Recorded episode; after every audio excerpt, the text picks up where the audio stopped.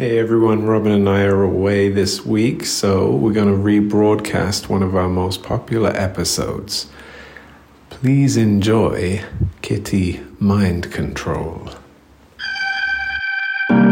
Welcome to the Full 360 with Robin and John.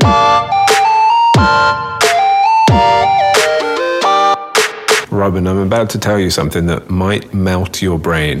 Um, but before I do, I just want to, you know, get a sense of how you feel about cats. Cats. Oh, see, my voice went up. Obviously, I love cats. I couldn't even hide it. I couldn't even hide it. I'm. Okay. I, What do you I- love? What do you love about them? Oh, I don't. We have six minutes, right? Yeah, and I've got a lot to get through as okay. well. So. uh, I, I grew up with cats. I, I, I love their sort of um, uh, indifference, but affectionate but indifferent. Right? I feel like I. Anyway, cats are awesome. We'll leave it at that. Okay. Okay. All right. All right. Well, there exists a single-celled parasite in the intestines of cats I don't like where this is going, John. that um, requires an intermediate host to live out its life cycle. So let me let me draw this out for you, Robin. Okay. It's called Toxoplasma gondii. It it reproduces inside of the cat's stomach. Um, it comes out of the cat's intestines with its feces. It becomes consumed in the environment and gets into another animal, ideally a mouse or a rat. Okay. It then inhibits the mouse or rat's fear receptors in their brain, makes them less fearful, makes them attracted to cats and the smell of their urine, and slows their reactions, making them easier to catch so that the cat can consume the mouse or rat and the parasite can fulfill its life cycle coming back to the cat's intestine. Wow. That that is a. Wow. Yeah, I know. I would like to give you a couple minutes to like take it in, but we're we're we're in. Oh, in yeah, we're, we're- okay, I get it. All right. Um, well, first of all, uh, I didn't care for half of those words. Uh, you know, intestine and parasite and all nasty words. We, we, I know, I let's know. let's not revisit any of those. Yeah, But but but, but it, it, to see, this is why cats are awesome, though. like, like, and I have to wonder, like, I have to wonder, do cats know that this is happening? You know, like, if cats have have they figured this out over you know millennia, or do cats just figure, yeah, I'm a cat. Of course, the mouse would want to come and be with me so that I can eat it. I mean, like, is this? And because I, feel like a cat would do that. I feel like a cat's just like, well, yes, of course, my food is my food is going to come to me. I shouldn't have to go and get it. You know, that's a cat, right? It's like a godlike complex. Oh, of- Of absolutely. the cat. It's such a boss hunting technique. Like, Wow. you know, you don't even have to like wait in and and prey on them, stalk them, although they are amazing at that.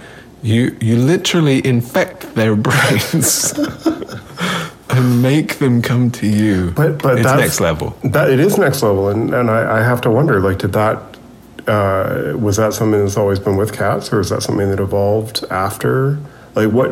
It's the chicken and the egg, which came first, right? I know, Like, I were know. cats just like one one day were cats sitting around, and they're like, you know, we're working far too hard to get our food, right? And then. And then the genetics kicked in, and, and, and this is what they have now. Or were they? Or did it just make them lazy? Did it? Did it Did make, it make them lazy? Because much they are pretty lazy, right? easy Like- going. They're like, eh, I don't really. This is, this is easy now. Huh. Yeah, because I mean, uh, most of the time, a cat, I mean, what do they sleep? Like 18, 19 hours a day? Like that, that can't have been happening, you know, before house cats were house cats, because they would have been, they would have had to be out there working and, and So it is more common in wild cats, uh, but it's still incredibly prevalent in domestic cats as well. wow. Yeah. I mean, I've always suspected that cats are up to something. I've always had that feeling because I can read my dogs. Like I'm like, oh, he's hungry. He wants some attention. Of course. He's da da da da. da. And I mean, I can, you know, you can tell when your cat's hungry. They let you know. You can, you can read a lot of what they're doing. But I feel like it's only because they're like, come on, get the message. Yeah. And they're still up to something. Well, of And- course they're up to something. I mean, that's part of the beauty of cats. Yeah. But did, little did I suspect they were up to something like this. They're up to biological warfare. That's what they're doing. Yeah. I love the idea of this parasite kind of being the cat's minions, like extending itself out into the world, into the environment. Huh. To like bring its, like just like you said, to bring its food to it. Now, Robin, there is a part two to this. Uh, We have we have seconds to go. It's gonna be it's gonna be a part two podcast. Okay. because at least one in three people is also infected by this parasite, Oh no. which is latent inside of our brains Oh no. and it acts on us as well. Oh. I'll catch you next time. Thank you for listening to the full 360. Hit subscribe and tell a friend. Thank you for listening to one of our favorite episodes of the Full 360. We always appreciate your support, kind feedback, and five star reviews. We'll be back next week with a brand new episode. Until then, take care.